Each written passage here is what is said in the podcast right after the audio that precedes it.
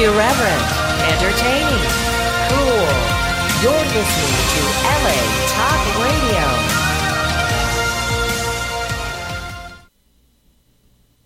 You can support Sapphire Planet by visiting the online store at sapphire planet dot com. Welcome. Your journey is just beginning.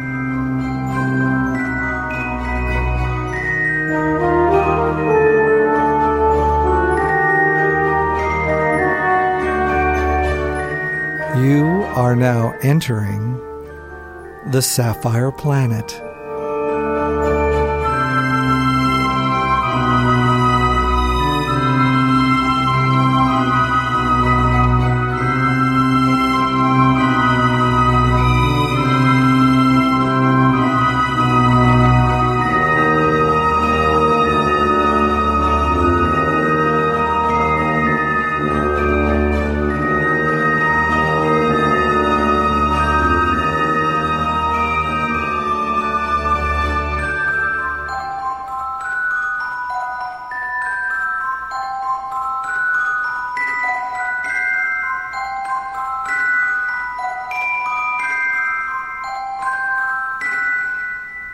You are now in the Sapphire Planet.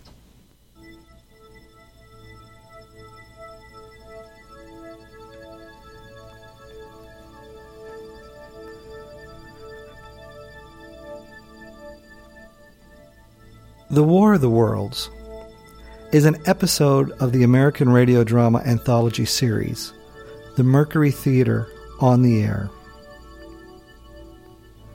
It was performed as a Halloween episode of the series on Sunday, October thirtieth, nineteen thirty-eight, and aired over the Columbia Broadcasting System radio network. Directed and narrated by actor and future filmmaker Orson Welles, the episode was an adaptation of H G Wells' novel, The War of the Worlds, which was written in eighteen ninety-eight. It became famous for allegedly causing mass panic, although the reality of this mass panic is disputed, as the program had relatively few listeners. The first two-thirds of the one-hour broadcast was presented as a series of simulated news bulletins, which suggested an actual alien invasion by Martians was currently in progress. Compounding the issue was the fact that the Mercury Theater, On the Air, was a sustaining show without commercial interruptions, adding to the program's realism. Popular legend holds that some of the radio audience may have been listening to Edgar Bergen and tuned into the War of the Worlds during a musical interlude, thereby missing the clear introduction of that show was a drama. But recent research suggests this only happened in rare instances. In the days following the adaptation, there was widespread outrage in the media. The program's news bulletin format was described as deceptive by some newspapers and public figures, leading to an outcry against the perpetrators of the broadcast and calls for regulation by the Federal Communications Commission. The episode secured Wells' fame as a dramatist.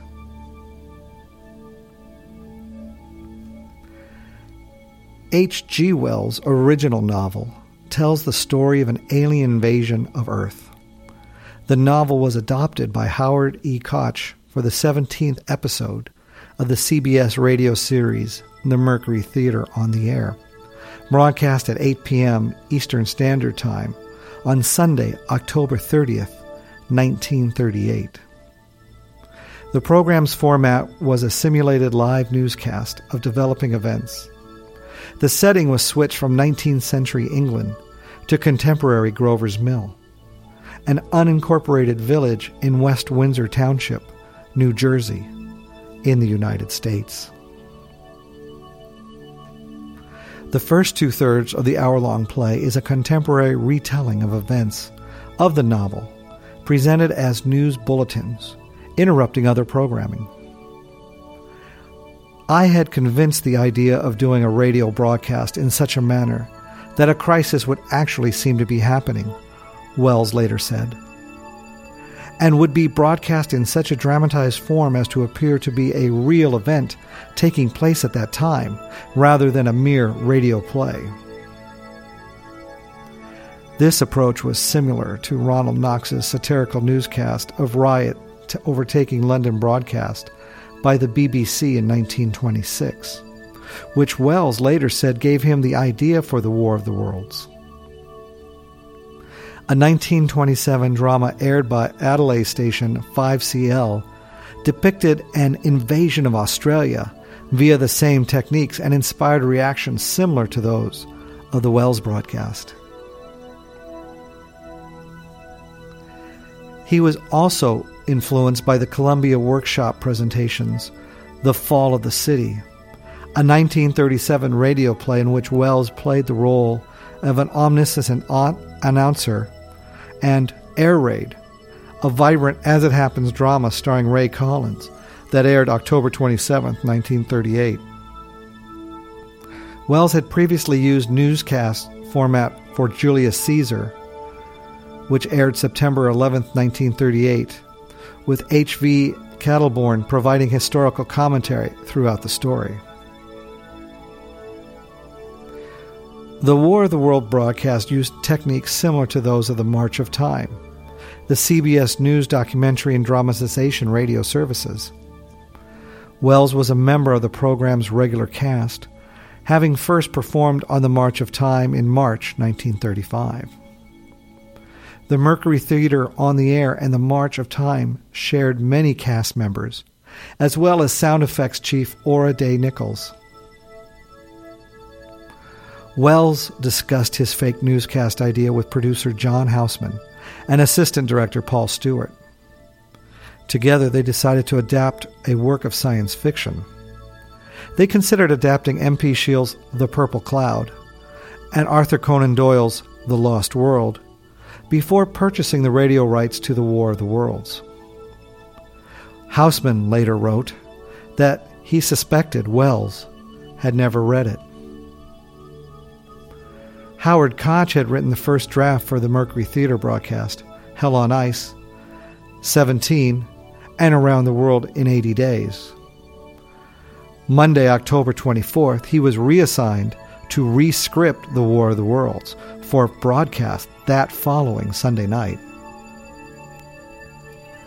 Tuesday night, thirty-six hours before rehearsals were to begin, Koch telephoned Houseman in what the producer characterized as deep distress.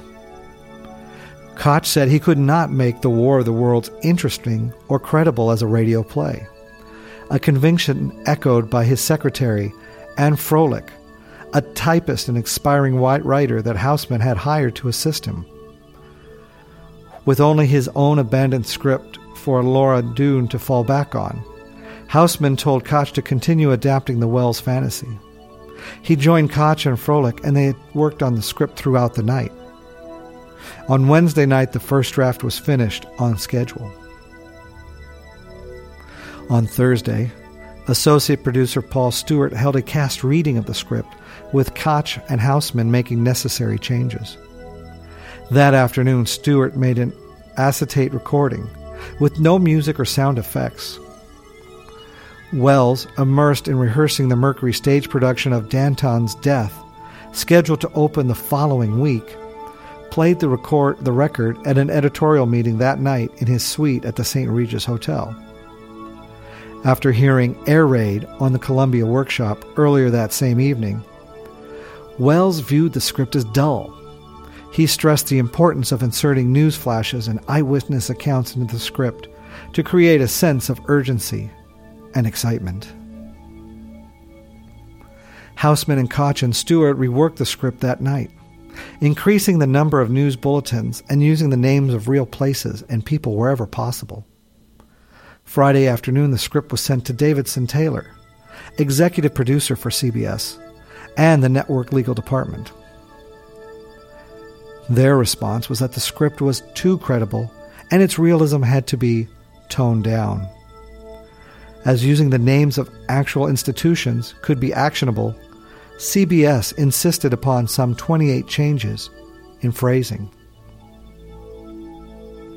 For example, under protest and with deep sense of grievance, we changed the Hotel Biltmore to a non-existent Park Plaza, Transamerica to Intercontinent, the Columbia Broadcast Building to Broadcast Building.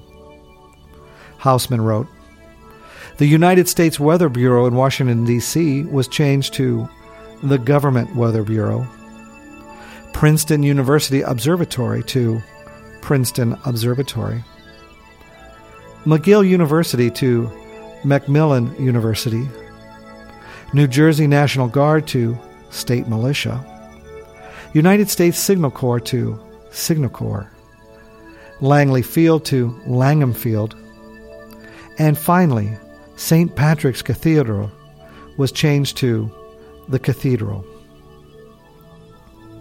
On Saturday, Stewart rehearsed the show with the sound effects team, giving special attention to crowd scenes, the echo of cannon fire, and the sound of boat horns in New York Harbor. Early Sunday afternoon, Bernard Herrmann and his orchestra arrived in the studio, where Wells had taken over production of that evening's program. To create the role of reporter Carl Phillips, actor Frank Riddick went into the record library and played the recording of Herbert Morrison's radio report of the Hindenburg disaster over and over. Working with Bernard Herrmann and the orchestra that had a sound like a dance band fell to Paul Stewart, the person Wells would later credit as being largely responsible for the quality of the War of the Worlds broadcast. Wells wanted the music to play for an unbelievably long stretches of time. The studio's emergency fill-in a solo piano playing Debussy and Chopin was heard several times. As it played on and on, Houseman wrote, its effect became increasingly sinister. A thin band of suspense stretched almost beyond endurance. That piano was the neatest trick of the entire show. The dress rehearsal was scheduled for six p.m. Our actual broadcasting time, from the first mention of the meteorites to the fall of New York City, was less than forty minutes, wrote Houseman. During that time, men traveled long distances, large bodies of troops were mobilized, cabinet meetings were held, savage battles fought on land and air, and millions of people accepted it, emotionally, if not logically.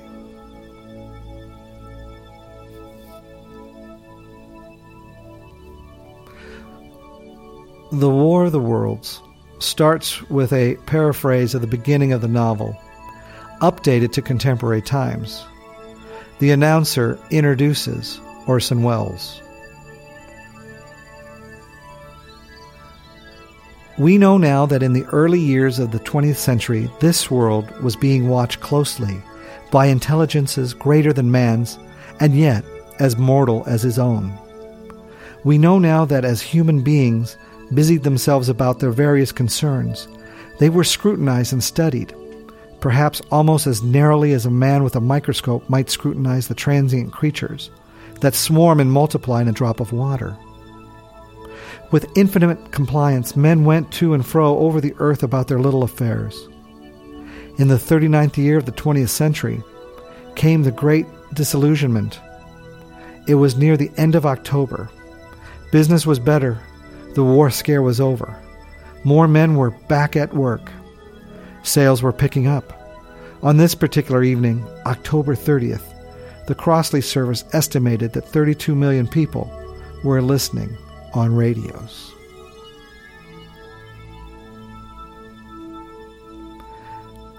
Detailed descriptions of an alien invasion are placed within a framework of long and dull musical interludes, making up the first two-thirds of the program. After a period of silence comes the voice of announcer Dan Seymour. You are listening to the C B S presentation of Orson Welles and the Mercury Theater of the Air, in the original dramatization of The War of the Worlds by H G. Wells. The performance will continue after a brief intermission.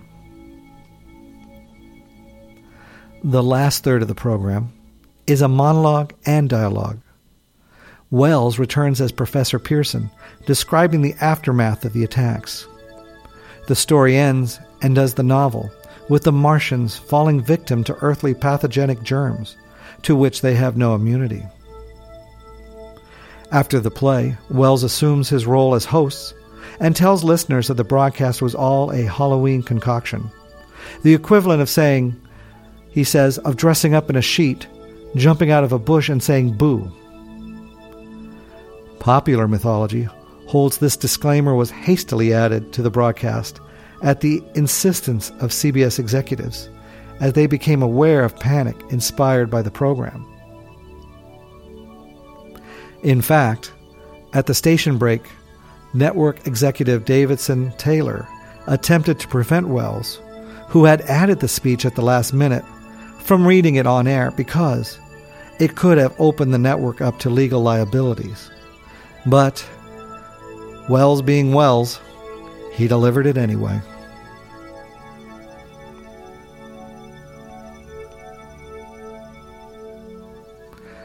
Radio programming charts in Sunday newspapers listed the C B S drama, The War of the Worlds.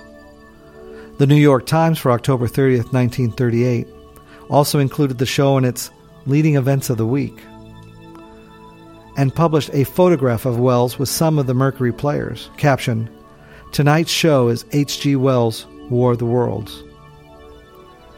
Announcement that The War of the Worlds is a dramatization of work of fiction were made on the full C B S network at four points during the broadcast, October thirtieth, nineteen thirty-eight. At the beginning, before the middle break, after the middle break, and at the end. The middle break was delayed ten minutes to accommodate the dramatic content. Another announcement was repeated on the full C B S network that same evening at ten thirty p.m., eleven thirty p.m., and midnight.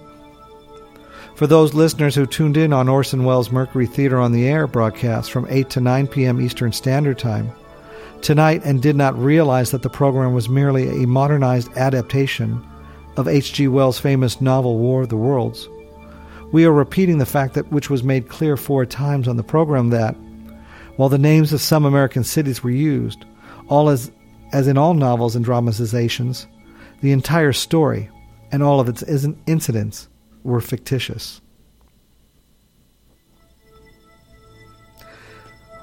What about the public reaction? Producer John Houseman noticed that at about eight thirty-two p.m. Eastern Time, C B S supervisor Davidson Taylor received a telephone call in the control room. Creasing his lips, Taylor left the studio and returned four minutes later, pale as death. He had been ordered to interrupt the War of the Worlds broadcast immediately with an announcement of the program's fictional content. But by that time, actor Ray Collins was choking on the roof of the broadcast building, and the break was less than a minute away. Actor Stefan Schnabel recalled sitting in the anterior room after finishing his on-air performance. A few policemen trickled in, then a few more. Soon the room was full of policemen, and a massive struggle was going on between the police, page boys, and C B S executives, who were trying to prevent the cops from busting in and stopping the show. It was quite the show to witness. During the sign-off theme, the phone began ringing. Houseman picked it up and furiously and furious callers announced he was the mayor of a Midwest town where mobs were in the streets. Houseman hung up quickly, for we were off the air now, and the studio door had burst open. The following hours were a nightmare. The building was suddenly full of people in dark blue uniforms. Hustled out of the studio, we were locked into a small back office on another floor. Here we sat incommunicado, while network employees were busily collecting destroying, or locking up all scripts and records of the broadcasts. Finally, the press was let loose upon us, raving for horror. How many deaths had we heard of, implying that we knew of thousands? What did we know of the fatal stampede in Jersey Hill, implying that it was one of many? What traffic deaths? The, di- the ditches must be choked with corpses. The suicides. Haven't you heard about the one on Riverside Drive? It was all quite vague in my memory and quite terrible. Paul White, head of C B S News, was quickly summoned to his office. And there, bedlam reigned, he wrote. The telephone switchboard, a vast sea of light, could only handle a fraction of incom- incoming calls. The haggard Wells sat alone and despondent. "I'm through," he lamented. "Washed up.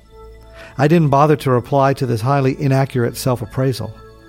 I was too busy writing explanations to put on the air, reassuring the audience that it was safe. I also answered my share of incessant telephone calls, many of them taking a, a, from as far away as the Pacific coast." Because the crowd of newspaper reporters, photographers, and police, the cast left the C B S building by the rear entrance. Aware of the sensation the broadcast had made, but not its extent, Wells went to the Mercury Theater, where an all-night rehearsal of Danton's death was in progress. Shortly after midnight, one of the cast, a late arrival, told Wells about the news about the War of the Worlds being flashed in Times Square. They immediately left the theater and, standing on the corner of Broadway and forty-second Street, they read the lighted bulletin that circled the New York Times building. "Orson Welles causes panic."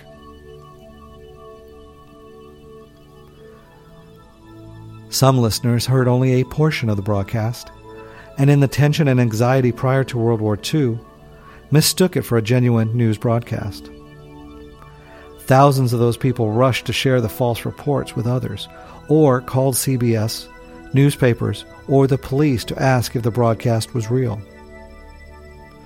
Many of the newspapers assumed that this large number of phone calls and scattered reports of listeners rushing about or even fleeing their homes proved the existence of mass panic, though such behavior was never widespread.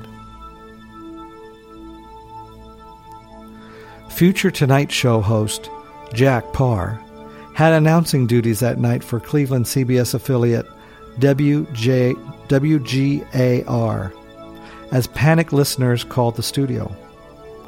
Parr attempted to calm them on the phone and on the air by saying, "The world is not coming to an end. Trust me. When have I ever lied to you?" When the listeners started charging Parr with covering up the truth, he called W G A R station manager for help. Oblivious to the situation, the manager advised Parr to calm down, saying it was all a tempest in a teapot.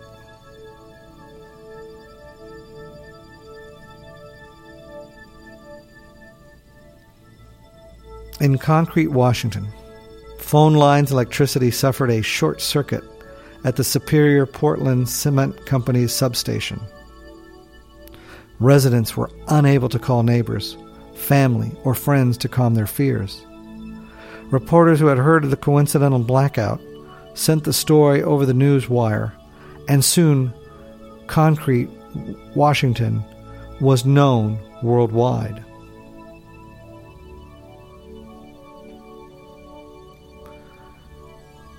Amazingly, Wells continued with the rehearsal of Danton's death, scheduled to open November second, leaving shortly after dawn October thirty-first.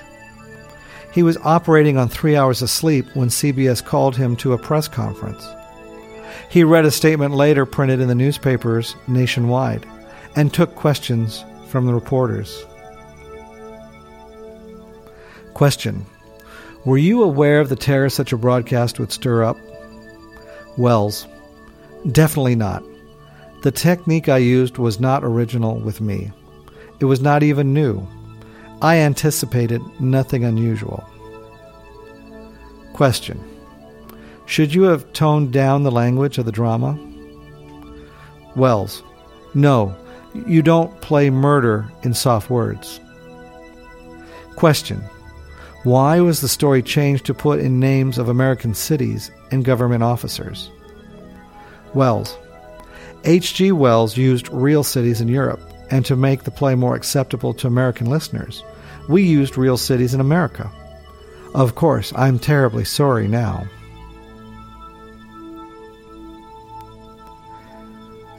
Within three weeks, newspapers had published at least twelve thousand five hundred articles about the broadcast and its impact, although the story dropped off the front pages after a few days.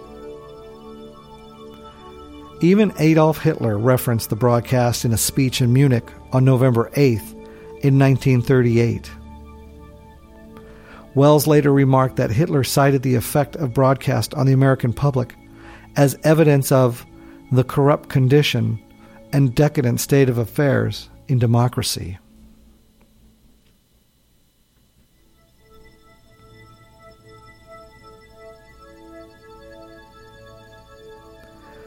Later studies indicate that many missed the repeated notices about the broadcast being fictional, partly because the Mercury Theater on the Air, an unsponsored C B S cultural program with a relatively small audience, ran at the same time as the N B C Reds network popular Chase and Sanborn Hour, featuring ventriloquist Edgar Bergen. At the same time, many Americans assumed that a significant number of Chase and Sanborn listeners changed stations when the first comic ste- sketch ended and the music numbers by Nelson Eddy began, thereby turning, tuning into The War of the Worlds after the opening announcements. But some historians, after studying hundreds of letters from people who heard The War of the Worlds, as well as contemporary audiences' surveys, conclude that very few people frightened by Wells' broadcast had turned, tuned out Bergen's program. All the hard evidence suggests that the Chase and Sanborn Hour was only a minor contributing factor to the Martian hysteria. In truth, there was no mass exodus from Charlie McCarthy to Orson Welles that night. Because the broadcast was unsponsored, Wells and Company could schedule breaks at will rather than arranging them around advertisements. As a result, the only notices that the broadcast was fictional came at the start of the broadcast and about forty and fifty-five minutes into it. A study by the Radio Project discovered that fewer than one-third of frightened listeners understood the invaders to be alien. Most thought they were listening to reports of German invasion or natural catastrophe. People were on the edge. For the entire month prior to the War of the Worlds, radio had kept the American public alert to the ominous happenings throughout the world. The Munich crisis was at its height. For the first time in history, the public could tune in to their radios every night and hear, boot by boot, accusations and accusations, threat by threat, the rumblings that seem inevitably to be leading to war.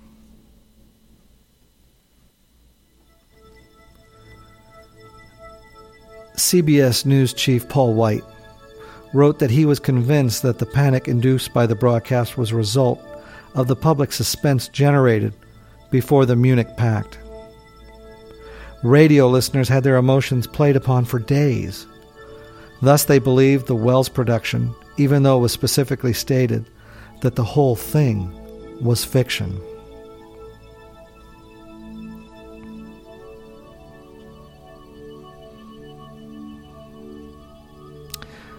Much time has passed since that day, and historical content has been added to the mix. Historical research suggests that panic was far less widespread than newspapers had indicated at the time.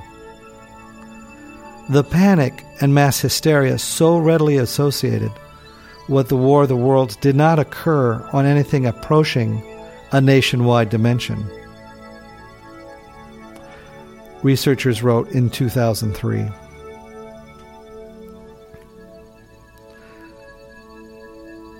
There is a growing consensus among sociologists that the extent of the panic was greatly exaggerated. The position is supported by contemporary accounts.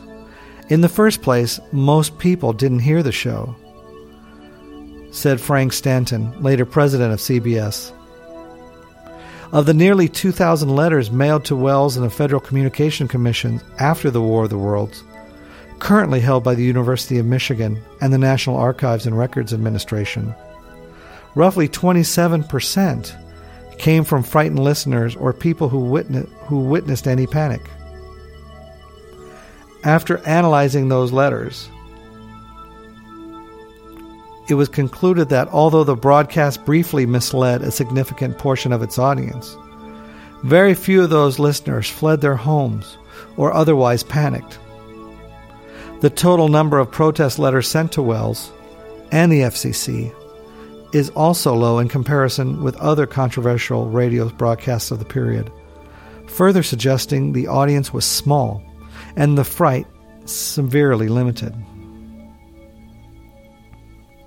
five thousand households were telephoned that night in a survey conducted by the C E Hooper Company, the main radio rating service of the time. Only two percent of the respondents said they were listening to the radio play, and no one stated they were listening to a news broadcast. ninety-eight percent respondents said they were listening to other radio program. The Chase and Sanborn Hour was the long most popular program in that time slot, or not listening to the radio at all. Further shrinking the potential audience, some C B S network affiliates, including some in large markets like Boston's W E E I, had preempted the Mercury Theater off the air in favor of local commercial programming.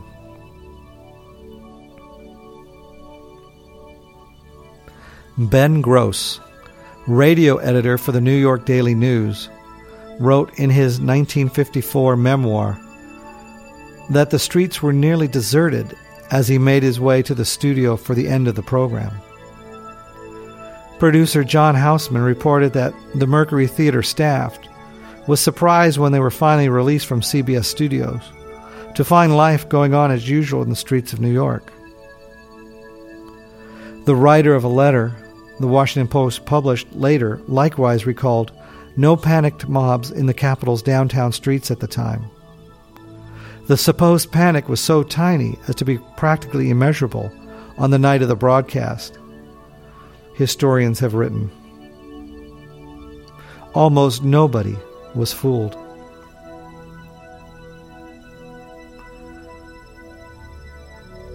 According to some historians, the most common response said to indicate a panic was calling the local newspaper or police to confirm the story or seek additional information. Isn't this is an indicator that people were not generally panicking or hysterical. The call volume perhaps is best understood as an altogether rational response. Some New Jersey media and law enforcement agencies received up to forty percent more telephone calls than normal during the broadcast.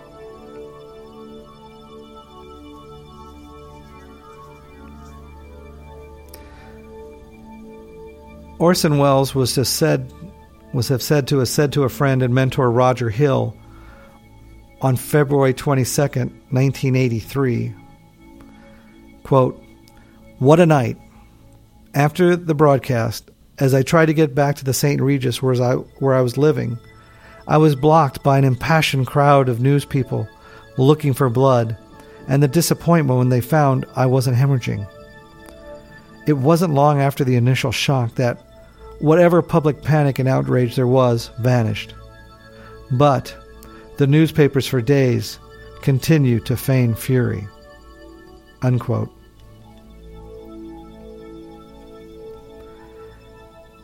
as it was late on Sunday night in the Eastern time zone, where the broadcast originated. Few reporters and other staff were present in newsrooms.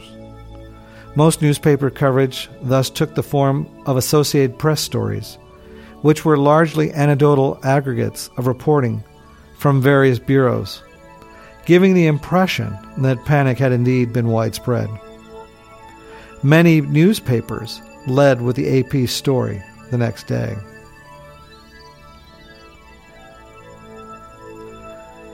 On November second, nineteen thirty-eight, the Australian Age characterized the incident as mass hysteria and stated that never in the history of the United States had such a wave of terror and panic swept the continent.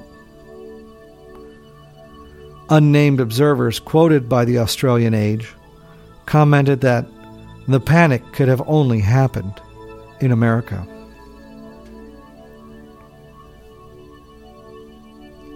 Editorialists chastised the radio industry for allowing this to happen. This response may have reflected newspapers' publishers' fears that radio, to which they had lost some of their advertising revenue, that was a scarce enough during the Great Depression, would render them obsolete. In The War of the Worlds, they saw an opportunity to cast aspersions on the newer medium. The nation as a whole continues to face the danger of incomplete, misunderstood news over a medium which has yet to prove that it's comp- competent to perform the news job, wrote editor and publisher, the newspaper's industry trade journal.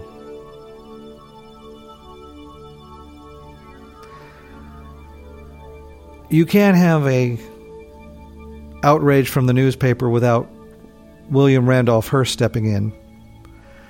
William Randolph Hearst's papers called on broadcasters to police themselves lest the government step in, as Iowa Senator Clyde L. Herring proposed a bill that would have required all programming to be reviewed by the F C C prior to broadcast. He never actually introduced it. Others blamed the radio audience for its credulity, noting that any intelligent listener would have realized the broadcast was fictional. The Chicago Tribune opined that it would be more tactful to say that some members of the radio audience are a little trifle mentally and that many a program is prepared for their consumption. Other newspapers took pains to note that anxious listeners had called their offices to learn whether Martians were really attacking.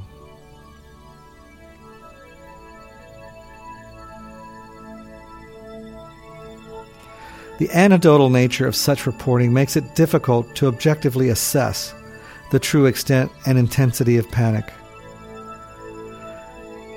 Historians seem to see this as more evidence that the panic was predominantly a creation of the newspaper industry.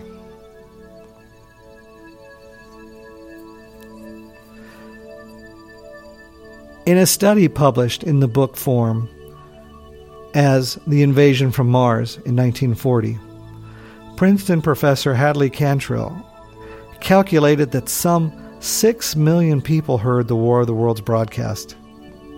He estimated that one point seven million listeners believed the broadcast was actual news bulletins, and of those, one point two million people were frightened or disturbed.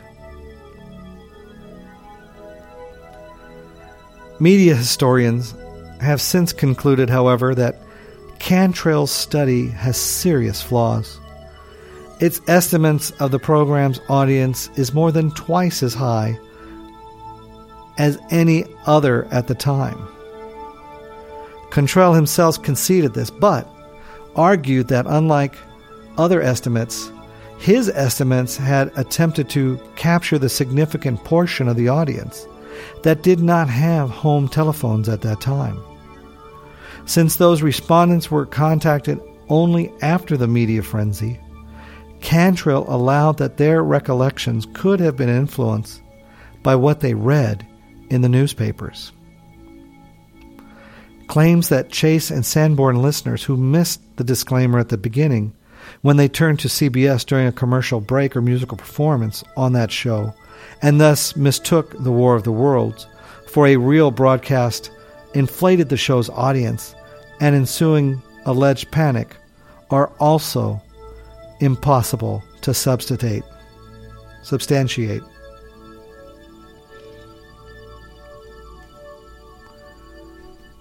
Apart from admittedly imperfect methods of estimating the audience and assessing the authenticity of the response, Contrail found that he made another error in typing audience reactions.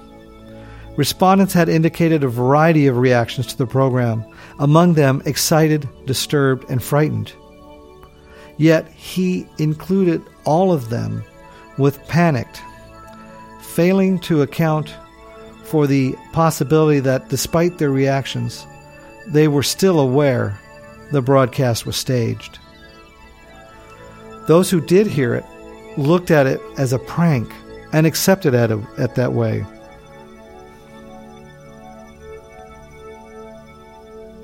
Historians grant that hundreds of thousands were frightened, but calls evidence of people taking action based on their fears as scant and anecdotal. Indeed, contemporary news articles indicate that police call police were swamped with hundreds of calls in numerous locations, but stories of people doing anything more than calling authorities mostly involved only small groups. Such stories were often reported by people who were panicking themselves. Later investigations found much of the alleged panic response to have been exaggerated or mistaken. Cantrell's research found that, contrary to what had been claimed, there was no admission for shock at a Newark hospital during the broadcast. Hospitals in New York City, City similarly reported no spike in admissions that night. A few suicide attempts seemed to have been prevented when friends and family intervened, but there was no record of a successful one. A Washington Post claimed that a man died of heart attack brought on by listeners listening to the program could not be verified. One woman filed a lawsuit against C B S, but it was soon dismissed. The F C C also received letters from the public that advised against taking reprisals. Singer Eddie Cantor urged the commission not to overreact, as censorship would retard radio immeasurably. The F C C not only chose not to punish Wells or C B S, it barred complaints about The War of the World from being brought up during license renewals.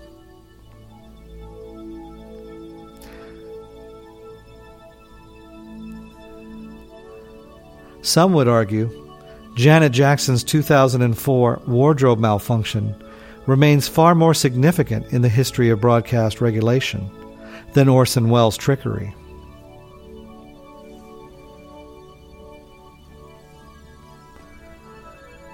H G. Wells and Orson Welles met for the first and only time in late October nineteen forty, two years later, shortly before the second anniversary of the Mercury Theater broadcast, when they both happened to be lecturing in San Antonio, Texas. On October twenty-eighth, nineteen forty, the two men visited the studios of K T S A Radio for an interview by Charles C. Shaw, who introduced them by characterizing the panic generated by the War of the Worlds. The country at large was frightened, almost out of its wits. Wells expressed good-natured skepticism about the actual extent of the panic caused by this sensational Halloween spree. "Are you sure there was such a panic in America? Or wasn't it your Halloween fun?" Wells appreciated the comment. "I think that's the nicest thing that a man from England could say about the men from Mars. Mister Hitler made a good deal of sport of it, you know. It's supposed to show the corrupt conditions and decadent state of affairs in democracy that the War of the Worlds went over as well as it did. I think it's very nice of Mister Wells to say not only I didn't mean it, but the American people didn't mean it either.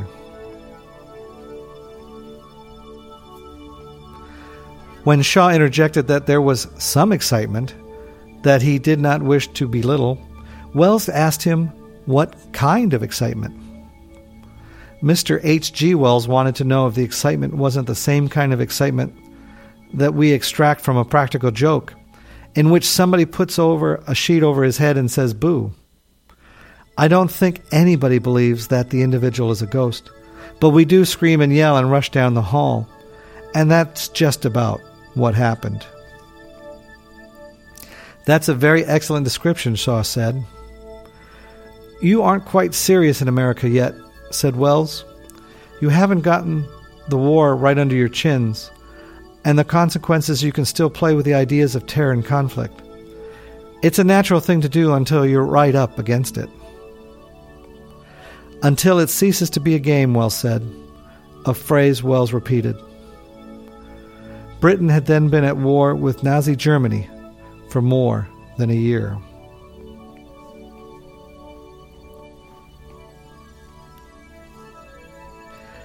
As the Mercury's second theater season began in nineteen thirty-eight, Orson Welles and John Houseman were unable to write the Mercury Theater on air broadcasts on their own. They hired Howard E. Koch, whose experience in having a play performed by the Federal Theater Project in Chicago led him to leave his law practice and move to New York to become a writer. Koch was put to work at fifty dollars a week, raised to sixty dollars after he proved himself. The Mercury Theater on the Air was a sustaining show, so in lieu of more substantial salary, Houseman gave Koch the rights to any scripts he worked on.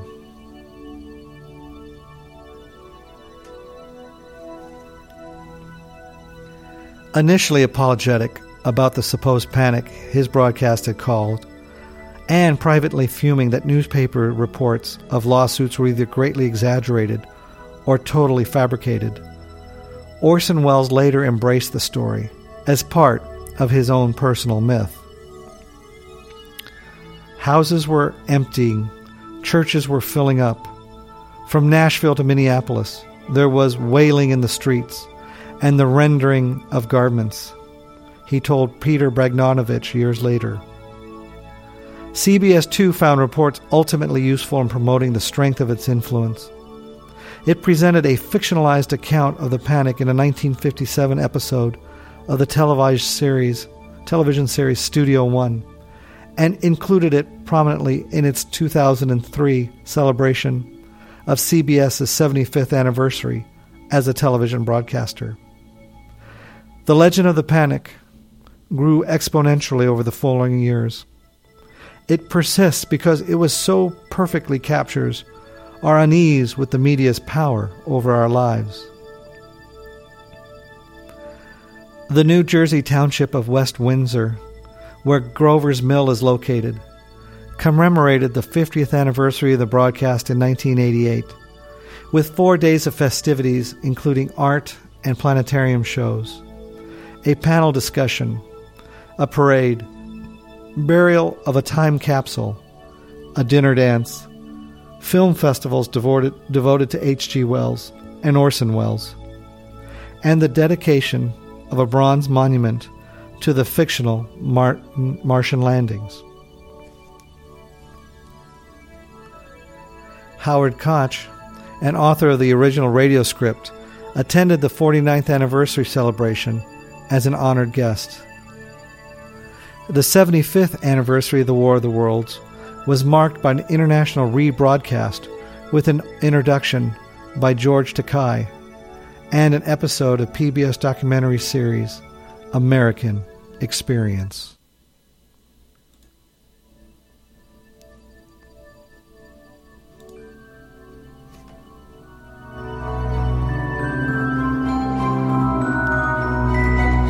Your journey is now ending.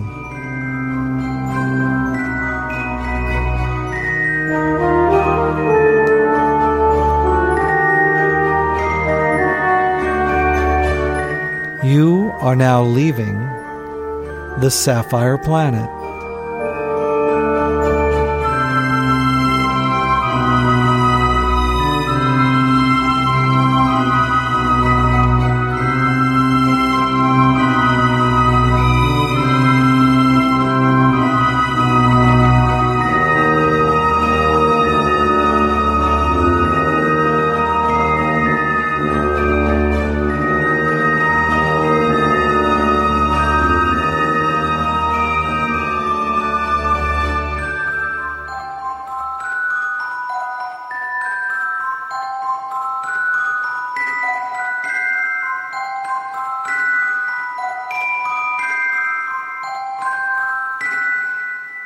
Goodbye from the Sapphire Planet. Own a piece of the planet. Now you can purchase Sapphire Planet merchandise online at sapphire planet dot com.